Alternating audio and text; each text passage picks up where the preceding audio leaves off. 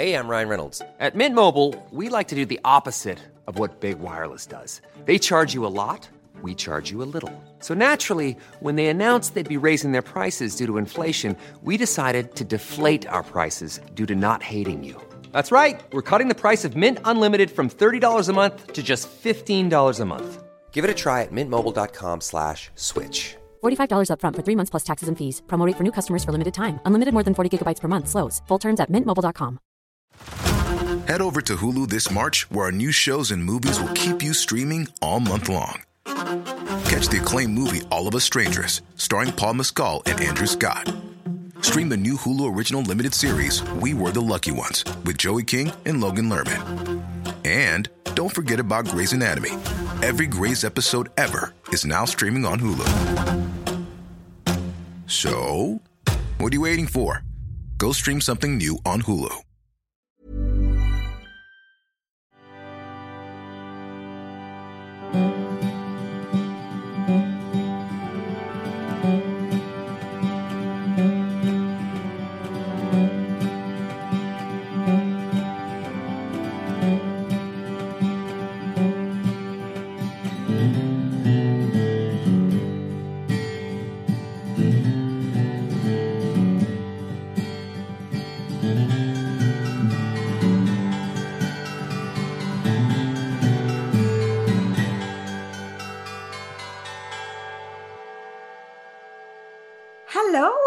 Welcome to MAFS Hysteria, a podcast all about married at first sight. And today I am extremely excited because myself and Omar are joined by an actual hero of mine.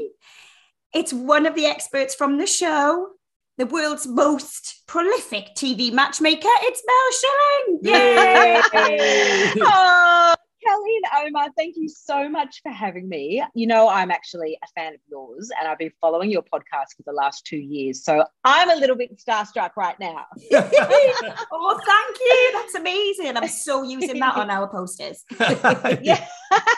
yep, you can have that. Did, uh, um, I mean, off air, you did just say you were listening to him when you were walking near some cliffs and you were thinking about jumping. Yes, I may have said that. Trigger warning. yeah, I should uh, I should clarify for the for the listeners that you're you're in Australia currently filming the upcoming series of Married at First Sight Australia. So we really appreciate you you doing this, given the time difference. I mean, it wasn't uh, like the launch party, which we were lucky enough to be invited to. We, was that five in the morning? You had to do that. it was, it was, and then of course I got the lovely perimenopausal brain fog and forgot completely forgot what I was talking about in the middle of my chat. I don't know if you noticed, but I did. So no, it's a more civilized time of, of night this time.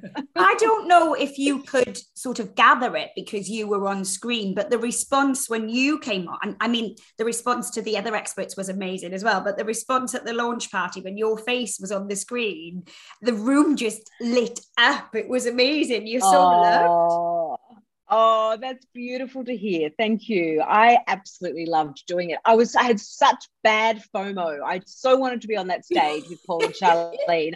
I couldn't believe I wasn't there. So that was the second best thing, I guess. Well, if it's any consolation to you, I think I drank your share of the free cider. So thank you, Omar. I appreciate it. Yeah, we sang quite a few dark things, I think it was called, wasn't it? yeah. Ooh, it was it was great though. It was good to meet some of last year's cast and met Charlene. Paul was Paul was busy being interviewed by Lad Bible, I think it was. Ah. Something I wanted to ask you first before we get onto Married at First Sight Australia was I saw you post on social media you dancing. So a dance class that yes. you did. And yes. I don't know, I think it is just I'm so used to just seeing you sat on a chair giving out giving right? out advice that it was just it was a real shock. And you mentioned strictly and we talked about how the room lit up at the launch party. If you were on strictly i'd every week voting for you definitely. I hope you get that. You were amazing as well. Thank you. You didn't know i had legs did you? You did not know i had legs on MAFS. We were like little hand puppets. Um, I do have legs and I do love to dance. And this is something I've just recently returned to. I, I was very much in the theatre as big theatre nerd as a kid growing up and you know went on to you know produce and direct and choreograph loads of, of music theatre that is my passion. You know, you probably don't hear a lot about that side of me. Um, huge drama queen. Uh, and so, yes, that was me in a dance class. And yes, I've, I've got my eye on Strictly. Watch this space. Wow. Well, because I actually signed up for one of your confidence masterclasses, which we're going to talk more about in a bit. yes. But you shared a story of when you went to a dance class and it was a little bit more advanced than you'd first yes. thought. yes. Yes. And the takeaway message, I think, from that one was failure is feedback.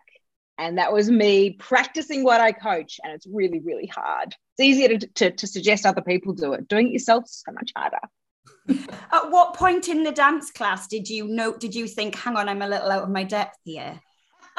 do you know what? It was the moment we started. We, we did all the warm ups, and we were starting to do the you know the the moves across the room, like the little combinations. And all of the girls, and I say girls because they were aged between probably fourteen and sixteen. The incredible, you know, flexible pubescent things. And one girl just breathed and her leg came up to here. Um, it's, a, it's, a, podcast, it's a, not a visual medium, but my, my, my arm is up by my ear as though that's where the leg was. And they said, We're going to do some jump turns and we're going to do an axel turn, which is basically where you do a turn, you tuck your, your legs up. And I thought in that moment, I don't know if my ankles will hold me when I land. I might shatter my ankles if I land on them. I don't trust them. I think I need to exit stage left. So I did.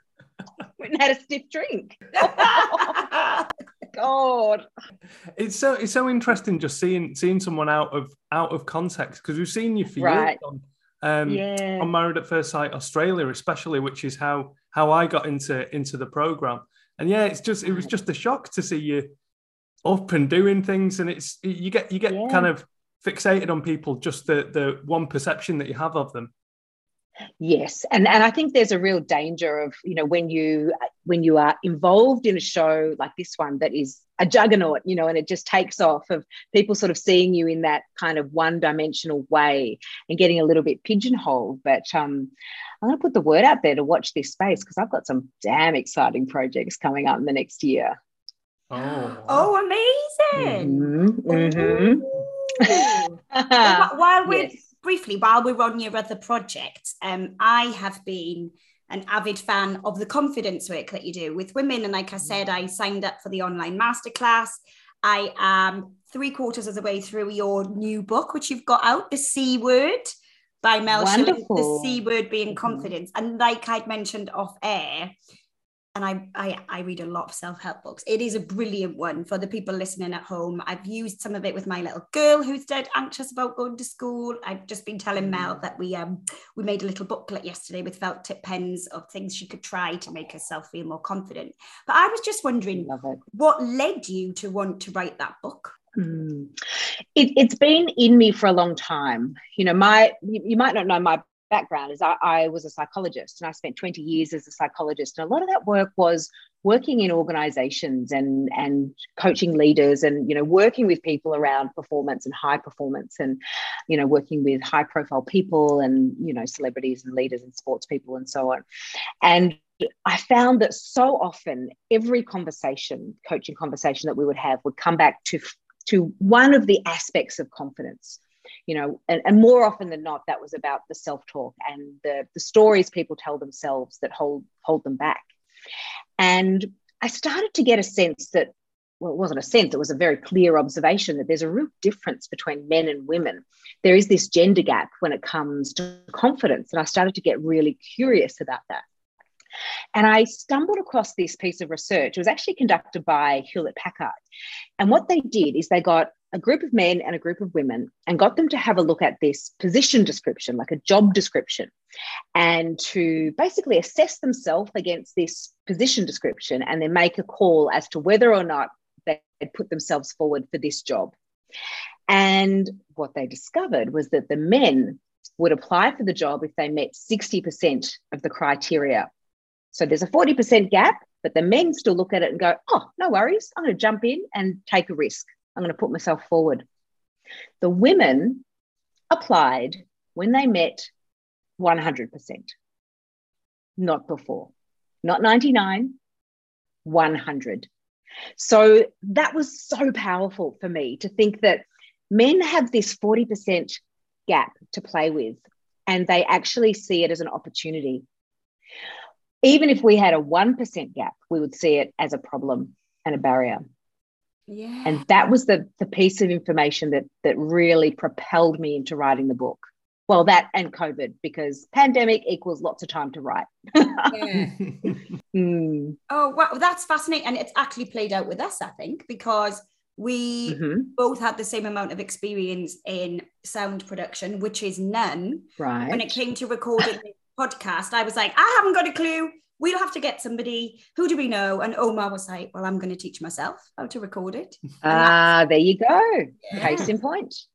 Yeah, Yeah. It's a, uh, it's a good piece of evidence for my support of the patriarchy. We get stuff done. Here he goes with the patriarchy again. Kelly, will you, will you gag this man? Put a sock down his throat. Um, Omar and his patriarchy. Well, this this must be something that you see a lot over your years on on on the two forms of married at first sight. The the the lack of confidence in women in women especially is that one of the, the common things that that comes up. Yeah, it, it, it, it's definitely something I see in, in relationships where, you know, you, you've got a, a couple sitting on the couch or the settee, as, as you like to call it, Omar, which I think is adorable, a couple sitting on the settee. And, you know, quite often the, the conversations we find ourselves having with the women is around finding your voice. You know, you, you are in this relationship now, you need to really step into that power you need to ask for your needs to be met. He's not a he's not a mind reader. You know you need to actually find that voice. And you know this is generalizing of course but and and oftentimes with the man it, it is about um, listening more and allowing her that space to you know actually solve problems on her own because you don't need to do it for her and those kind of conversations. Just before we go going deeper into into those uh, those topics, I just want to give the listeners a bit of a background about how this uh, interview came about, and ask uh, ask you a question about that because, uh, as you said, you've been listening from since we started last year, but it was only after we'd finished doing the podcast that you got in touch with a very kind message and explained that you tried to take a step back from from social media that you might be open to an interview in the future. And then this year again very kindly got in touch and we we set this up but that one of your concerns was talking about people specifically specific couples. Yeah. and is that because of your background as a psychologist and seeing these people as as clients or patients? Is that is that the reasoning? That's one of the reasons. Yeah you're right. So having having a background in psychology you know i, I come from this philosophy of confidentiality and you know utmost respect for the information that someone gives me. Um, so that's where i've come from. Obviously that's not where i am now because you know we as the experts on the couch we're not in a therapeutic relationship with the participants. You know it- it is more of a a coaching role, a facilitation role, an observation role, you know. Um, but I, I still, whilst I'm no longer working as a psychologist, I still bring those professional ethics with me, and it's kind of become quite innate. So I consider that you know any any interaction between myself and our couples, if it doesn't make it to air, I'm not going to talk about it because from my perspective, I feel like they haven't given me consent to talk about that. But it'd be different if they did. I'd be, you know, I'd be happy to. But, you know, there are many a conversation I have offline um, with individuals or couples, and I will never talk about that stuff. Um, but then I guess the other side of it too is the whole, as you know, you mentioned social media and media, you know, particularly tabloid press, um, are very keen to take comments out of out of context and to turn them into something sensationalist. And you know, I'm not in the business of turning gossip about an individual into clickbait. You know, I, I don't think I don't think that's cool at all. So I feel like the way I can contribute to the to the whole MAFS the MAFS hysteria, so to speak, is by you know speaking more broadly. You know, definitely I love talking about the experiment. I love it. I love talking about themes that come out um, in the discussions that our couples have and what conversations are now being started in people's lounge rooms. I love that. I love pulling out themes and going, okay, this happened in this microcosm of this this um, you know reality TV experiment. What does that mean for real life? Oh, yeah. And the issues that have been brought up this series have just Yeah. been huge. And just, yes. I, I've always been a feminist. I'm quite opinionated. I'm quite passionate about things, but I didn't realize just how incensed I was going to be sometimes. And one of the one of the issues that's been brought up is this idea of um, fat shaming, and it was yeah. something that Omar and I we we saw it differently because Omar saw it as somebody just voicing their type, and I yeah. saw it very much as oh God, more pressure on women who've had pressure throughout history to look a certain way and for their whole financial security to be based on how they look. And so we we were kind of quite divided on that issue, I think, weren't we? To a certain extent, because I do agree that there's there's more pressure on women, obviously, than there is on men. I think anyone who disputes that is is stupid. Like the, yeah. what, like you? Because I think what you said was we all eat shit, but it tastes different. Yeah. yeah, but no, what I mean by that is, I can see the logic there. Yeah, yeah, it's like the, the, the the shit you have to eat is is the pressure of your appearance or or uh, being a woman, whereas the shit I have to eat might be because of my race. You know. Yes. So it's different yeah. for everybody, but just purely in terms of uh, appearance, the pressure on women is a lot more. But I, I sometimes felt, and it's not just on this series. Sometimes people get bogged down on one issue, and that isn't the totality of who who they are. You know. Yeah. Where where would you sit on finding that balance between being allowed to have a type and voice it, and then hang on, no, this has now become fat shaming. Yeah. Look, I I think types are useful to a point and then it's very there's a fine line between having a type and being completely closed minded you know and whether that's about having some kind of prejudice against a type of person or just being really picky it still becomes self sabotage you know and it doesn't serve you so i look at it from the perspective of how can you actually enter into this new relationship with the the biggest possibility of success you know and if you are coming into it with this long list of things that are absolute not negotiables then you're not going to be successful in this experiment or in your own relationships or in fact in life. So i think there's something to be said for holding your type loosely you know having an idea about what your type might be and maybe that relates to some important stuff like your values and you know your life goals and your lifestyle and things that are important to you but it's really important that you can have that openness to someone who might come along who's in a completely different package. So, when it comes to the matching process, which is, I'm sure you get a lot of criticism online. I mean, yes, absolutely. Uh, which you know, often often unfounded because I think people do forget about all the success stories. I'm constantly reminding people of Adam and Taya, Cam and Jules from Australia. Yes. You know, this year obviously yes. Zoe and Jenna. It's, every year there are success yes. stories, but people always go for the ones of, well, he likes blondes and you've matched him with a brunette. You know, like that's right. Yep. How difficult is the matching the matching process? How much play do you have within that? To answer the first part of your question, it is difficult. It's bloody difficult. Because there's no exact science here. You know, it's not like there's a formula that we can apply and therefore you know a perfect couple will pop will plop out the other end. I wish it was. I wish i had the formula for that because i'd be a zillionaire. But it doesn't exist. And we're dealing with human nature you know so there's so much gray. There's so many possibilities of um, for example different people different partners who could be a really good compatible match for person a you know? So it is not a black and white scientific approach. So it's very much a composite of all different data points and different perspectives. And we bring all of that information together very collaboratively and and make a call which you know is ultimately going to be a balance between um, the the highest predictable um, compatibility and what's going to make good tally. So it's a really interesting balance because quite often those two things don't always go together. What would you say in in your sort of vast experience what's the most important indicator of a couple's long-term success? What would you look at first? Well interest, interestingly i would not say chemistry um, because that's the assumption that a lot of people make that you know that's what we're after. Is there a spark at the altar you know?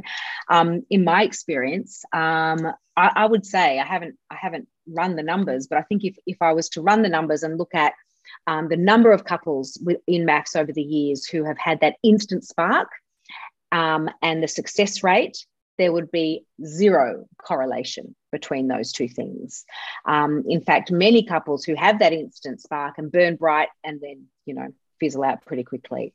It's often the slow burn, as we call it, that tends to lead to more longevity within this experiment you know, it might be slightly different in, in real life. But in terms of what would be the greatest predictor, um, I would think it would be a little combination of um, communication skills, a little cluster of skills um, that would include things like, um, so we, we touched on it before, that flexibility and adaptability, so openness. And within that little subset is acceptance as well. So a bit of acceptance for who this person is and, you know, some compromise and willingness to bend and flex a little bit. So important as a starting point, particularly in this experiment, because there's so much pressure. You know, you really need to be able to bend, otherwise, you'll snap. So that's really important. I mean, a big one you hear us talk about so often is conflict resolution. And, you know, what, what is each um, partner's fight style? You know are they someone who needs to run away and go into their cave for a time? And is the other person someone who runs toward the person and keeps talking and keeps talking and the other one's in the cave saying give me some space. They're going but i need to unpack this a bit more. You know we see these we see that combination quite often. And of course in real life we see that a lot as well. But then there's couples and you know you as i'm talking through these you, you can probably um, visualize you know different members of the, the current most recent MAFS um, group um, who played out this way. Then you might get a couple who are both have a fight style where they move towards and they attack and go into sort of fight mode. And of course, that's not going to work either. So the couples who have a complementary um, fight style, but also that willingness to listen to the other person's needs. So to give them space if that's what they need, or to sit down and go through the problem in an itemized way if that's what they need, to take some time out, come back, work together through some to some kind of resolution. That's that, that little set of skills there is just so, so important. Do you think that how do I phrase this? Because I don't want to be as awkwardly as possible. Take your time. Do you think? Because I saw something from from Paul basically that said that women are almost trained to date because women will talk to each other about dating and debrief and talk about we had an argument and I did this and he did that. Whereas men won't do that. Men will just, you know, go on a date and not even tell their mates or any, anything like that. Yeah. Do you do you think that that gender divide is is relevant when it comes to those kind of uh, conflict resolution issues? I'd like to think that it's changing. You know, that is, um, I mean, obviously that that's reductive and it's quite a um, old school way of looking at things. I I would like to hope that that our men have moved on. And certainly, you know, I mean, I'm an old Gen Xer, but you know, certainly the the Ys and the Zs and the manila, manila oh, I can't even say it, millennials um, are starting to show up a bit differently. You know, there is more openness to having those chats about what's happening on that emotional level and a bit more openness to sharing and getting vulnerable. So I'm an optimist. I like to think that, you know, whilst men are not at the, the same place that women are and probably never will be. Um, I think that the, the men of the world need a little bit more credit because I think they're starting to make some good progress toward that. See, men deserve some credit, Kelly. Yeah, lovely cup of tea. To be fair, so in a in a little bit little Miss Sunshine mug. oh, cheers! I've got my tea here cheers. as well.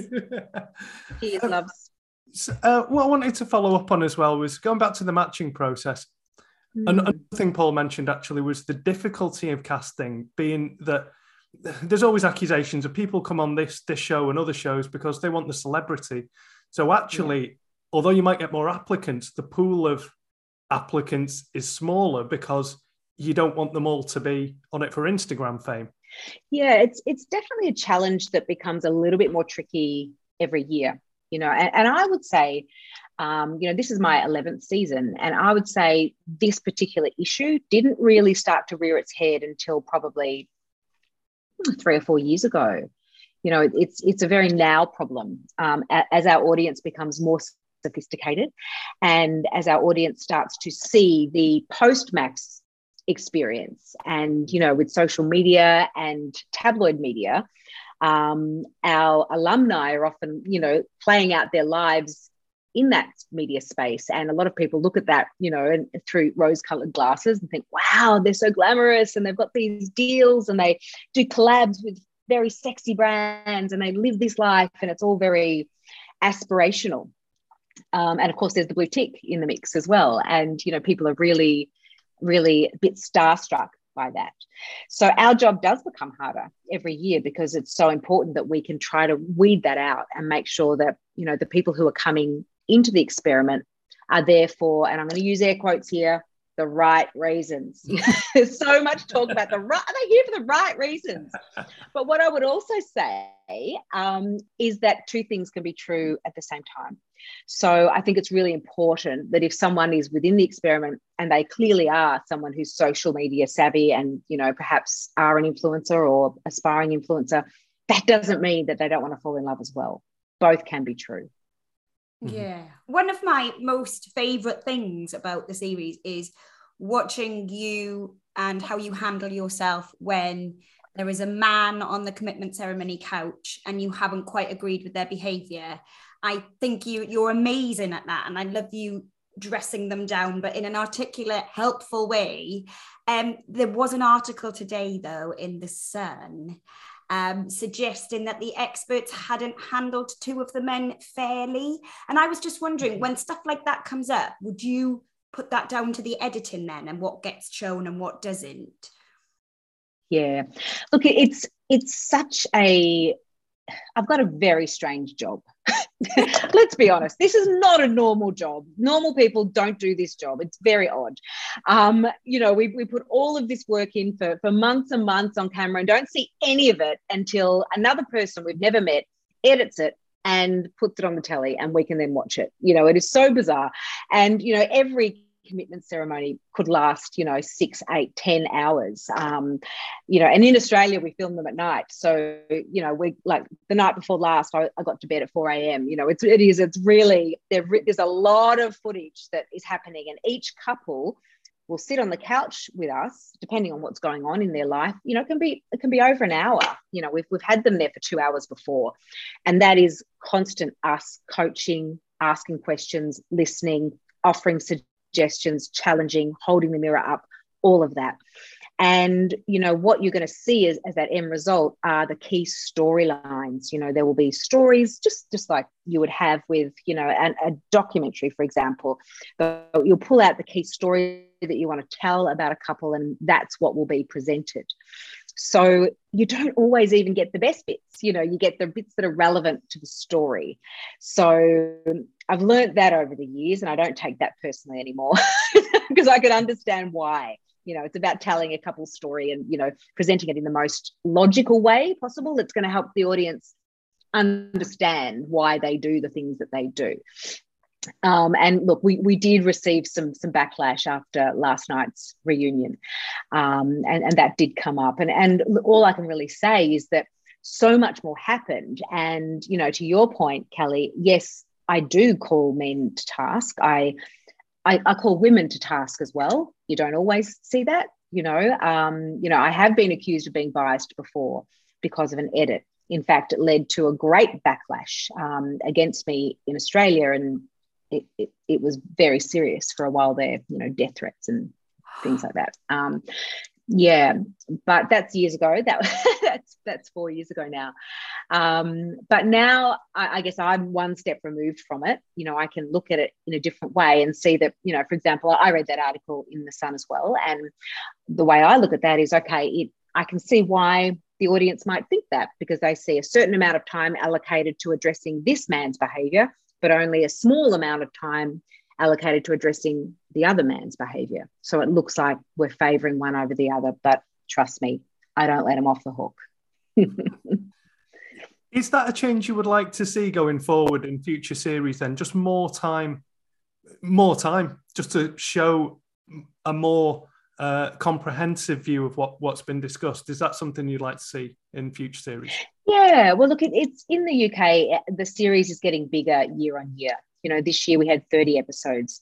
Um, in Australia at the moment, we sit at around 40 episodes. So there's definitely scope, you know, for it to, to get bigger. And, you know, in, in Australia, all of our episodes are 90 minutes, for example. I think there are only 60 there in the UK, aren't they? So, you know, there's definitely scope um, and precedent, you know, for, for this show to be bigger and longer and to go into more depth. So, yeah, I, I, think I think that will be the way we'll be heading, and you know, more opportunity to see more of what we do with our couples because I know that the audience love that. They're very curious about what we actually do.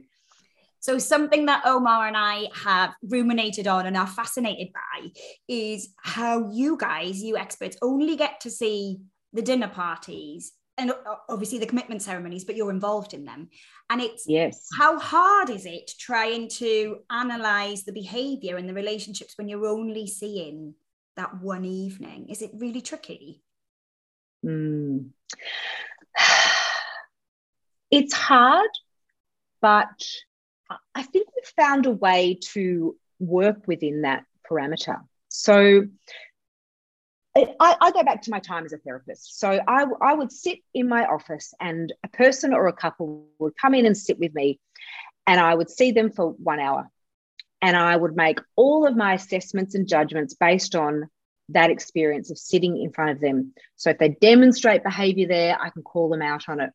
I'm not at home with them for the week before. You know, I'm not hiding in the cupboard watching them. I don't have hidden cameras as much as I might like to. I don't have the the privilege of seeing all of that. I only have what they present to me.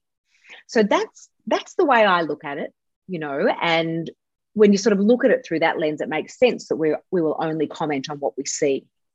I think, you know, and I, have heard Paul talk about this, and he I know he gets very frustrated that he doesn't get to see more you know what happens before we can so we can have a fuller picture to talk to the couples there. And I, I do get that. I really do.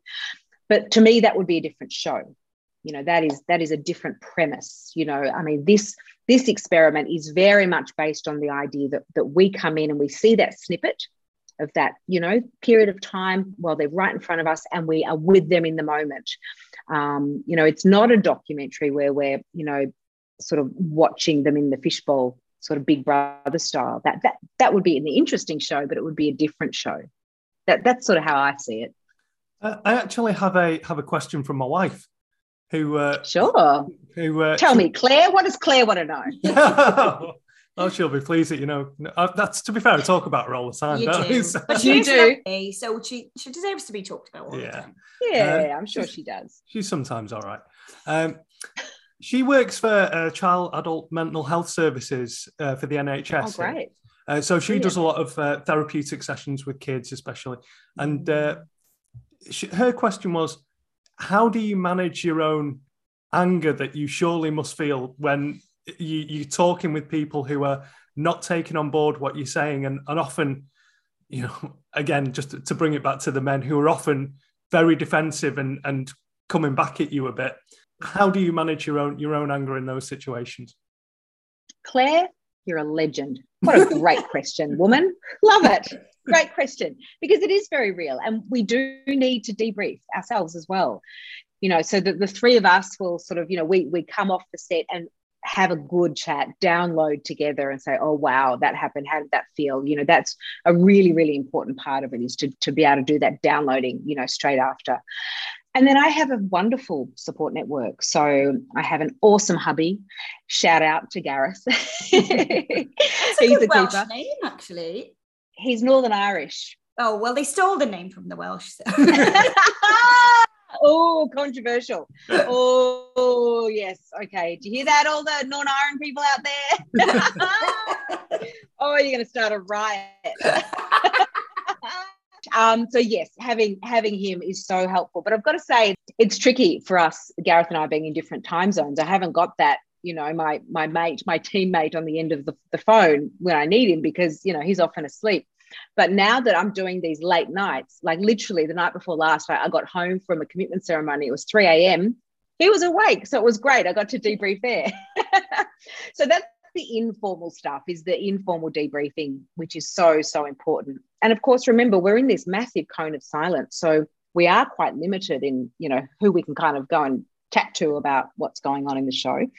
But then formal supervision is a really important part. So, you know, I have some incredible mentors um, and you know very experienced psych- one psychologist in particular who I can go to and say, okay, this really complex thing came up, help me work through it, or I've got these ideas of how I could tackle person A. What do you think? You know, and so I, I've got those sounding boards that mean I don't feel like I'm just sort of floating there on my own. And I guess the other thing to be said is I have a rather expressive face. So in those moments when when I'm uh, not exactly on board with with someone, you know about it. to hide. Oh, I don't have a poker face at all. It's amazing for me taking the taking the photographs for for putting on Twitter and everything. Everyone's got such an expressive face, but especially when when they come to when we come to commitment ceremonies, uh, right. and the the whole size debate that came up um, when it mm. cut cut to you. I, I, had, I had three or four great pictures of you, one of which I may well use to promote this. yeah, do it. Oh, there've been some hilarious memes of my facial expressions over the years. Trust me, that's that's not new to me, and I love it. I love laughing at myself. don't take myself too seriously. And look, I do, I don't hide the fact that, you know, like you, Kelly, I, I'm a feminist through and through. And, you know, I have very strong views about, you know, gender politics and, and how communication plays out between either between men and women or, you know, even in same sex couples as well. You know, I have very strong views about the power dynamics, you know, and you certainly saw that in the last season of MAFS UK as well. Very strong views. So, you know, I've got to I've got to be very aware. I do need to check myself sometimes to make sure that I am being balanced because I can, if I let myself go, I can be a little bit too focused on, you know, damn the patriarchy. well, Claire's Claire's way of dealing with it uh, seemed to be to punch me and start, oh, yep. physical assault. Good yeah, start. Yep. That's screaming at screaming at the TV. I had to remind her I'm not Kwame. yep, got it. it's a really interesting point that though, being mindful of your of your own views. I went through a bit of a had a bit of a story arc myself this time because there was something that I had had a really strong response to and it was it, the idea that came up was that there's a certain way to talk about sex and there's a certain way that women should be allowed to talk about sex.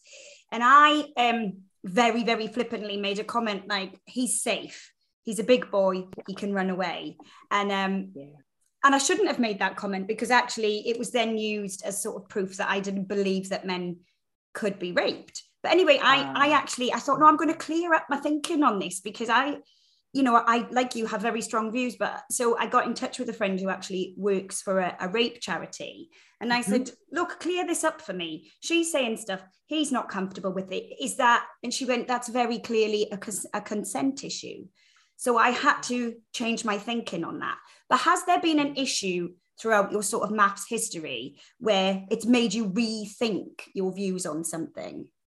Oh, Absolutely. I, I mean, I'd almost say every season something comes up that presses my buttons, you know? Yeah. Um, I, I mean, I find I'm more than ever now um, that I'm more, more experienced and more comfortable in the role. I find I'm sitting in that chair and I'm 50 50 professional Mel and personal Mel, you know, and I'm bringing all of my humanness, you know, to, to yeah, that table that. as well.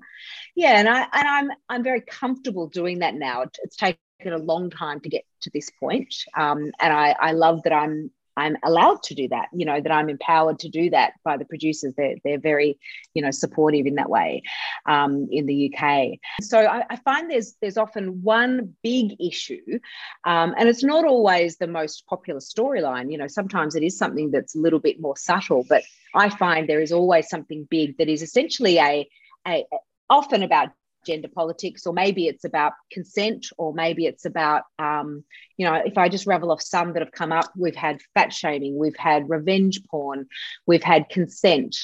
Um, we've had loads of um, girl um, girl code, boy code violations and what that means. You know, um, that's that's a very popular one.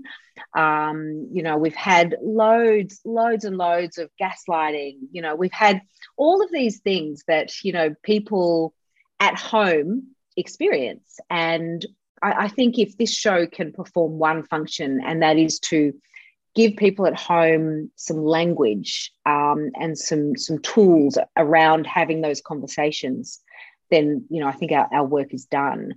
And that's what you know you asked before what i'd like to see more of um, you know would i like to see more more of you know the, the, coaching and so on. What i would like you to see more of is the actual um, intervention that we do. You know quite often what plays out is a lot of you know what what's the storytelling. So us sort of pulling out the story from the couples, which of course is really important. But what you often don't get to see, and it's just sort of a time thing, I guess, is what we then do with that information and how we hand it back to them in the in the in the form of you know really specific. Here's your challenge for this week, kind of conversation. I think another thing which has come up uh, with this current cast, even though there was a same-sex couple for the first time last year on on the UK version, having mm. two this year, just on our small slice of social media, I've seen the the discussion and sometimes outright bigotry that that that uh, generates. But I've got to applaud like Married at First Sight on having uh, the same sex couples because Love Island basically it's frequently criticised for its lack of its lack of sexual yeah. diversity. So I do think it's important that those those topics are, are brought up. It's not really a question, I suppose, but how how how important is it to you to have the have the same sex couples on there? Absolutely top of my priority, um, as is diversity around race and age and political persuasion. You know, I think this our cast, our current cast this year in, in MAFS UK, I'm I've just been so invigorated by observing the dynamics going on there. And I've been personally challenged, you know, on, on a couple of occasions in terms of just my own experience, you know, dealing with someone who maybe is from outside of my experience. And I need to, you know, make sure that I'm speaking to them in the right way that is going to help, you know, bring out their best. I think there's a long way to go, but we can do more of this. And what I'm loving about working with the, the UK production team around MAFS is there's this real um, enthusiasm for diversity and bringing in that richness of you know that social dynamic that can happen in a diverse group that you don't get from you know other shows that are all sort of you know what do I say? White hetero cis you know very very bland a bit like me you know quite bland. If I can have a, a follow up with that actually because I spoke to Zoe recently and she said mm. that uh, she was concerned going back to the type issue that oh yes. are the experts really going to give me the type that I want? Oh, are they going to hide behind they're giving me what I need, not what I want? Did you yes. have to uh, do some research or uh, broaden your way of thinking when dealing with same-sex couples, or was it just a case of yes. people are people? You've got the tools it's a great question and i did hear zoe talk about this you know and, and you know she she she, she self-identifies as a more mask or a more masculine presenting woman and she's really attracted to feminine presenting women. You know she's openly talked about that so you know i'm quite happy to sort of repeat that and i'm sure she'd be happy with me saying that too. Um, yes, this is a completely um, different category of um, matching, you know, when it comes to, you know, the, the queer space. Because, you know, of course, you know, if we think about guys, some are tops, some are bottoms, you're not going to put two tops together. That is the most ignorant thing to do, you know. So I'm very aware of this. And, you know, when it comes to, you know, people of, of mixed race or different race from a partner, what is that going to mean for them culturally? What is that going to mean for them in terms of how comfortable they're going to be opening up to this person? Or you know a massive age gap you know what what's that going to mean? So you know th- these are all considerations. Are people just people?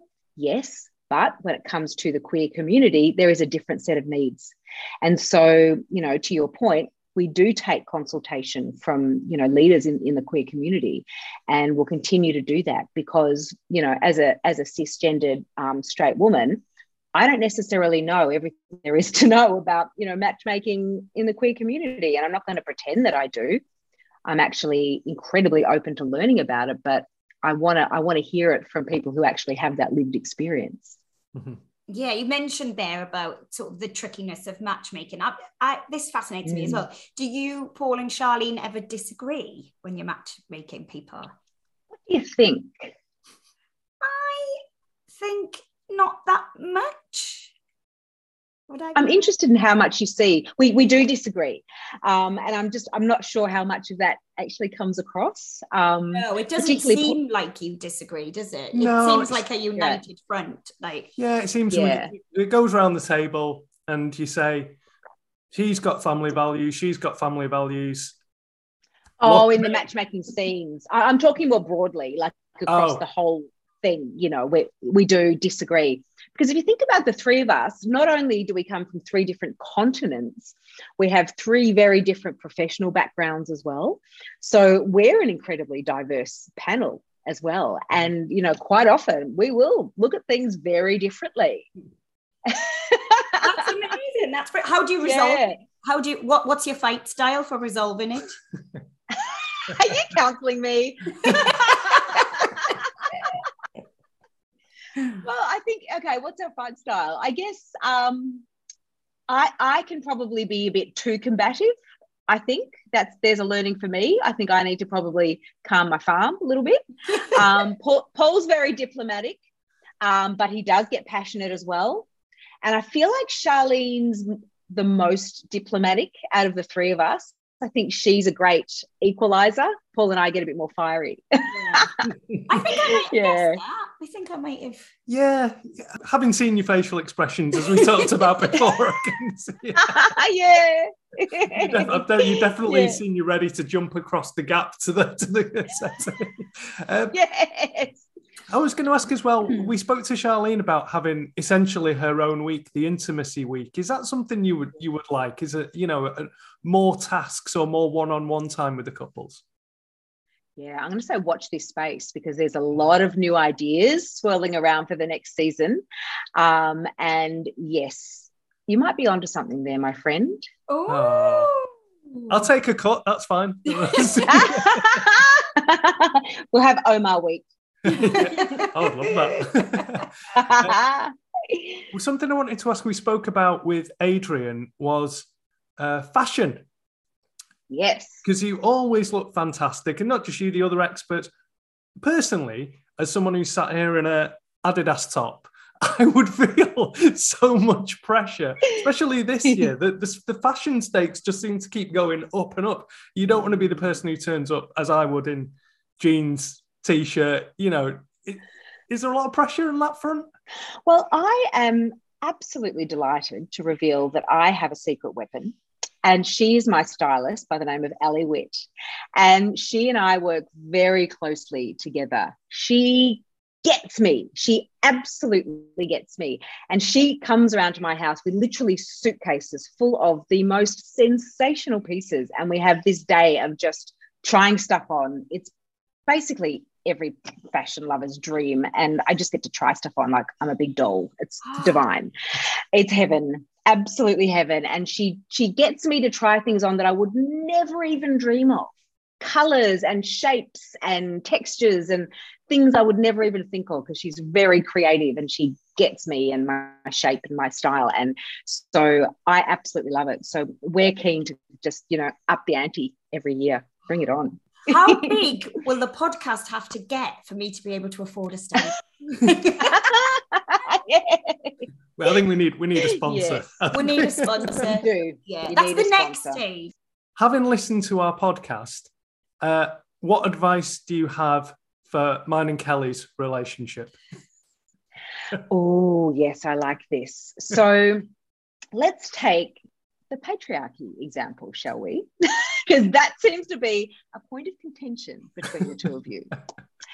And Kelly, I'm sorry to say you're a little bit too much like me, mate. In you get very passionate, just like I do. And even though it's it's a podcast, I can tell what your face is probably doing when I hear the passion in your voice. You might just want to ask yourself if you listen to Omar's point of view enough, if you are giving him space to bring all of his manly testosterone fueled views to the table, because he has a right to a voice as well. And oh, Omar. That's it. I'm blocking you on social media. That's it. Block, delete. no, do you know, I that is that is my weakness but it's my weakness in arguments in my personal relationship as well is right yeah me too i think it comes from a sort of fear that i won't get my point heard so so i then I, I sort of thrust it at omar and he just has thrust. to yeah suck it up um so yeah. i totally yes you're right you're absolutely right i don't know how capable i am of change but i will try We're about to record our final episode after this, and I think everyone's going to be like, Kelly was very rational and measured this time. you got a big yep. dose, an injection. It'll be really boring. exactly. No one would listen. so, one thing that I've found, Mel, is because my background's in drama and singing, and I think people would assume that I'm quite confident. But as I'm getting older as a woman, I have this little voice. I think it's, you know, my imposter syndrome saying, mm. Who are you at age 40 to go and try and be a stand up comedian? And age is becoming a thing for me, and I, I don't want it to be. So I had signed up for your, your confidence masterclass. And I was just wondering what advice you would give really to somebody who's, I mean, everybody has a reason to feel underconfident, but that's mine at the moment. Yeah. And it's that little voice in your head, isn't it, that that says, what gives you the right to do this? Who do you think you are? Everyone's going to laugh at you and not in a good way. Yeah, I know that voice. I, I have that voice too. And so many of my clients do. Look, it, it really comes back to self talk and that story that you are playing on repeat in your mind. And one of the things that I find can work really well is to have to to create your own fantasies and not the kind of fantasies that Charlene talks about. These ones are not bedroom based ones, or they, they could be, but not necessarily. But fantasies about positive things happening to you. So a daydream about, you know, for you, you're standing on stage, you know, you deliver your set, everyone's in fits of laughter. Then people, everyone comes up to you after afterwards and tells you what a great job you did and that they wet themselves laughing, you know, buying you drinks. That's the outcome. And to really visualize that successful outcome. I mean, they use this technique in sports psychology, you know, those outrageously successful athletes visualize themselves winning that race, kicking that goal, getting that hole in one months before they even you know step onto the pitch. And this is something that we can we can do. We can borrow from from you know the elite athletes is is that sense of um, daydreaming a rehearsal with a positive outcome. And it just if you do it every day it'll create new neural pathways it changes your mindset and your way of thinking and it, it just is so incredibly powerful Thank you. I'm smiling just listening to that. How can people oh. sign up for your masterclasses? Where should they go? Well, you can now just go to my website. My, my gorgeous team have just created a new a new page on, on my website, which is just melanieschilling.com. And there's a shop page. So you can buy my book, buy my audio book. I've got a whole range of different little mini courses and so on that are on there as well. And I have a series of um, little um, mini masterclasses coming up that I'm running with different women. So the first one coming up, I'm running with a um, with a woman who is an actress actually, who had to overcome a physical disability in order to create this incredibly successful life as an as an on screen actress. And you know, I've got someone coming in to talk about um, money relationship with money, you know, body image, all these different topics. are really, all these topics that women like to talk about and as they relate to confidence. So they'll be coming up as well. And drum roll, please. I'm working on a podcast which will be launched in February next year. Oh, congratulations! wow. Thank you. This is exciting. This is something I'm so excited about. It's very early days, but I'm working with a fantastic team to make sure that it's just positioned exactly right because I've got so much I want to talk about.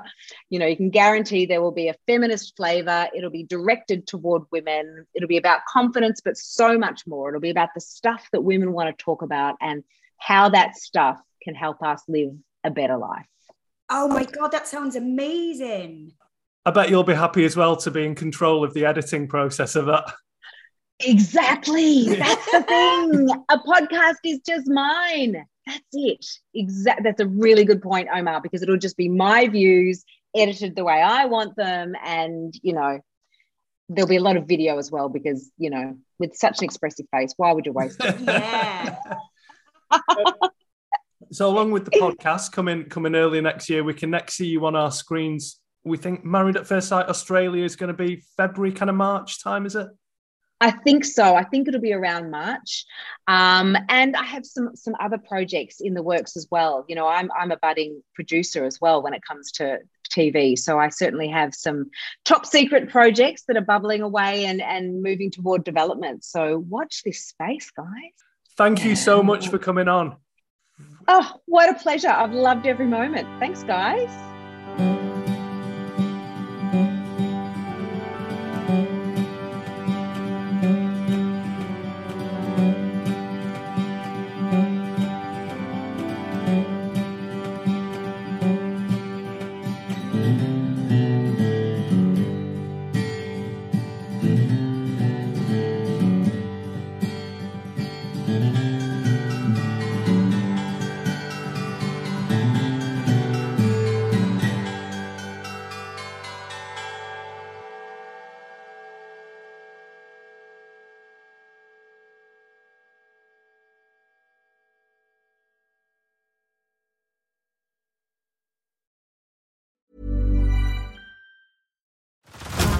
Head over to Hulu this March, where our new shows and movies will keep you streaming all month long. Catch the acclaimed movie All of Us Strangers, starring Paul Mescal and Andrew Scott.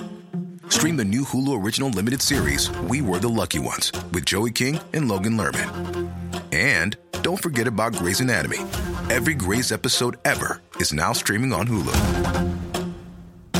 So, what are you waiting for? Go stream something new on Hulu. Botox Cosmetic, out of botulinum toxin A, FDA approved for over 20 years. So, talk to your specialist to see if Botox Cosmetic is right for you.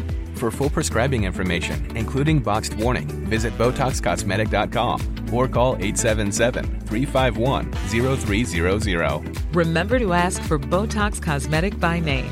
To see for yourself and learn more, visit BotoxCosmetic.com. That's BotoxCosmetic.com.